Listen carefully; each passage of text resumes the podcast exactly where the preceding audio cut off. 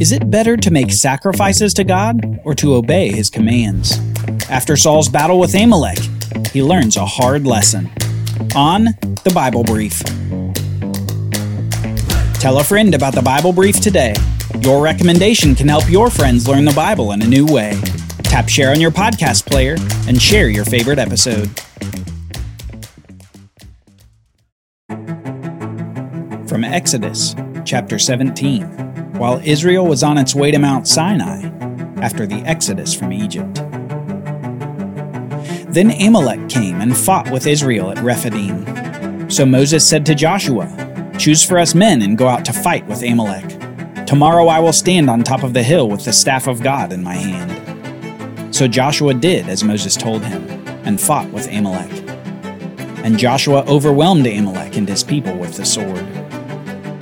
Then the Lord said to Moses, Write this as a memorial in a book, and recite it in the ears of Joshua, that I will utterly blot out the memory of Amalek from under heaven. And Moses built an altar, and called the name of it, The Lord is my banner, saying, A hand upon the throne of the Lord. The Lord will have war with Amalek from generation to generation. A new king is coming a king after God's heart. A king not like Saul. Saul was a man after the heart of the people of Israel. He was the king that they had asked for, but he wasn't the king that would honor God through obedience to Yahweh's commands. Saul had disobeyed God at Gilgal, and Samuel announced that the kingdom was being taken away from him and given to another. After the Philistines had been successfully repelled through Jonathan's faithful risk, and God sending the Philistines into confusion, Saul began to expand his military campaigns within the land of Canaan. He came against the Moabites, the Ammonites, the Edomites, and continued the long war against the Philistines. While he had made some foolish decisions along the way, he gained some success in his war to remove these threats to Israel. But soon, God sends the prophet Samuel to give a new command to Saul a command that could have come straight out of the conquest era with Joshua. God commands Saul to wage a campaign of total devastation against the descendants of Amalek, the Amalekites. We read this in 1 Samuel chapter 15. Samuel said to Saul, The Lord sent me to anoint you king over his people Israel. Now therefore listen to the words of the Lord. Thus says the Lord of hosts I have noted what Amalek did to Israel in opposing them on the way when they came up out of Egypt. Now go and strike Amalek and devote to destruction all that they have.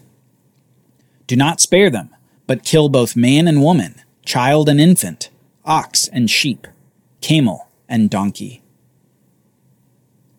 The Amalekites were apparently pressing on the land of Canaan on the south, and Yahweh took this opportunity to begin his vengeance upon the Amalekites for how they had resisted Israel after they had fled Egypt.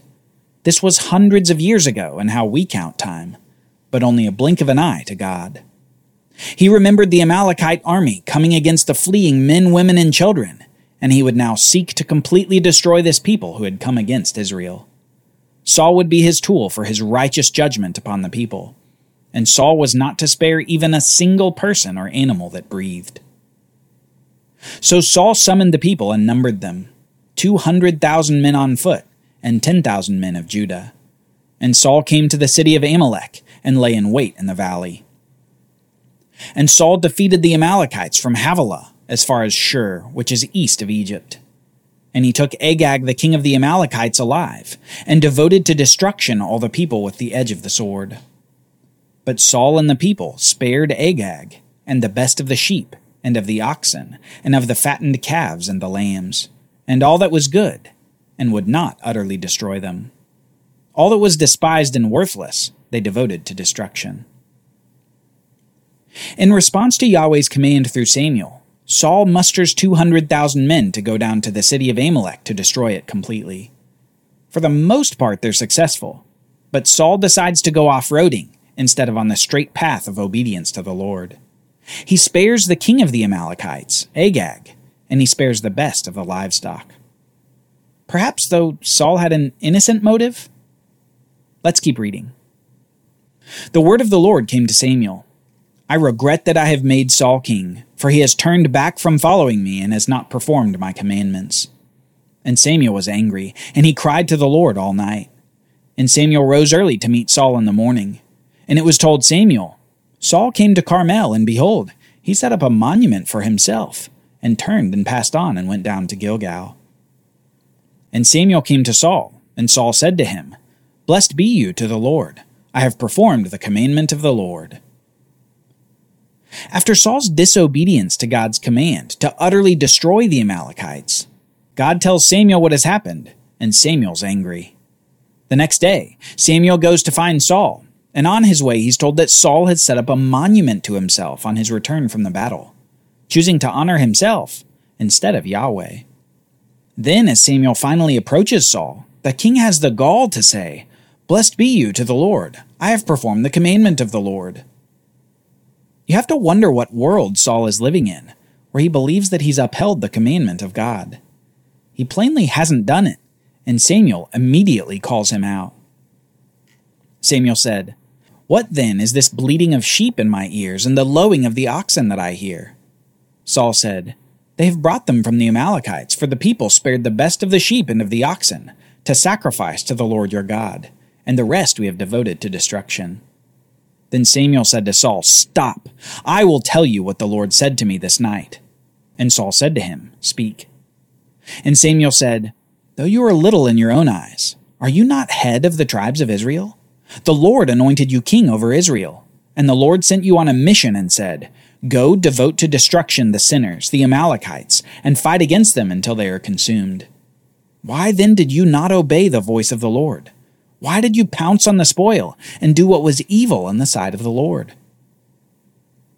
Samuel interrupts Saul's explanation and begins to detail to him that he has disobeyed God, that he has rebelled against the Lord, and that he's done evil in God's sight. Despite Saul's motive for sacrifice, whether a pure motive or not, it wasn't obedient. Obedience to God's commands was Saul's calling. Saul, for his part, responds to Samuel with more of the same. He says that he has obeyed, and that he has destroyed everyone except Agag, and that all the livestock are to be sacrificed to Yahweh. Saul is perhaps experiencing the denial that happens when one is caught doing something wrong. He insists it's not what it looks like. Samuel then gives a great poetic response to Saul, a response that we readers of the Bible should do well to remember. Samuel says this has the Lord as great delight in burnt offerings and sacrifices as in obeying the voice of the Lord? Behold, to obey is better than sacrifice, and to listen than the fat of rams. For rebellion is as the sin of divination, and presumption is as iniquity and idolatry. Because you have rejected the word of the Lord, he has also rejected you from being king. Samuel states a principle that flows through the story of the Bible and keeps an arrow pointed at exactly what God wants. More than great acts of honor toward Him, more than sacrifices to show dependence on Him, more than any of that, Yahweh wants obedience. Obedience to Him. Obedience is better than any sacrifice that we could make, because obedience is the ultimate faithful act. Saul may or may not have had a good motive for sparing the livestock and the king of Amalek, but his motive was no excuse for his disobedience to God's clear command. This final statement from Samuel finally cuts down Saul's excuses, and he replies with this I have sinned, for I have transgressed the commandment of the Lord and your words, because I feared the people and obeyed their voice. Now therefore, please pardon my sin, and return with me that I may bow before the Lord. And Samuel said to Saul, I will not return with you, for you have rejected the word of the Lord, and the Lord has rejected you from being king over Israel. As Samuel turned to go away, Saul seized the skirt of his robe, and it tore. And Samuel said to him, The Lord has torn the kingdom of Israel from you this day, and has given it to a neighbor of yours, who is better than you. Then Samuel said, Bring here to me Agag, the king of the Amalekites. And Agag came to him cheerfully. Agag said, Surely the bitterness of death is past. And Samuel said, As your sword has made women childless, So shall your mother be childless among women. And Samuel hacked Agag to pieces before the Lord in Gilgal. Saul's disobedience with the Amalekites was further confirmation of his first disobedience at Gilgal. Saul was not fit to be king over Israel. Despite his initial success repelling the Ammonites from Jabesh Gilead, despite his outward appearance being tall and handsome, despite all his great qualities and motives, he didn't do what kings of Israel ought to do. They were to obey Yahweh, because obedience is better than sacrifice. Saul isn't even the one who serves up the final nail in the battle against Amalek. Samuel himself has to do what Saul was hesitant to accomplish. Samuel calls for Agag and slashes him through in front of the people there at Gilgal. Samuel, the prophet and the judge who was replaced by this king so desired by the people, has to complete this victory that Saul was unwilling to complete. Saul's kingdom is trending in the wrong direction. But there is a bright light ahead.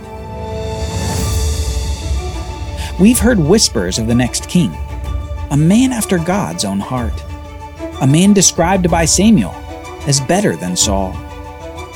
A king is coming who looks an awful lot like that king we've been waiting for for the whole Bible so far.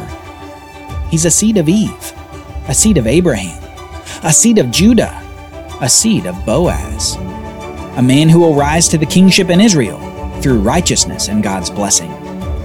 A king is coming, and he's coming from the town of Bethlehem.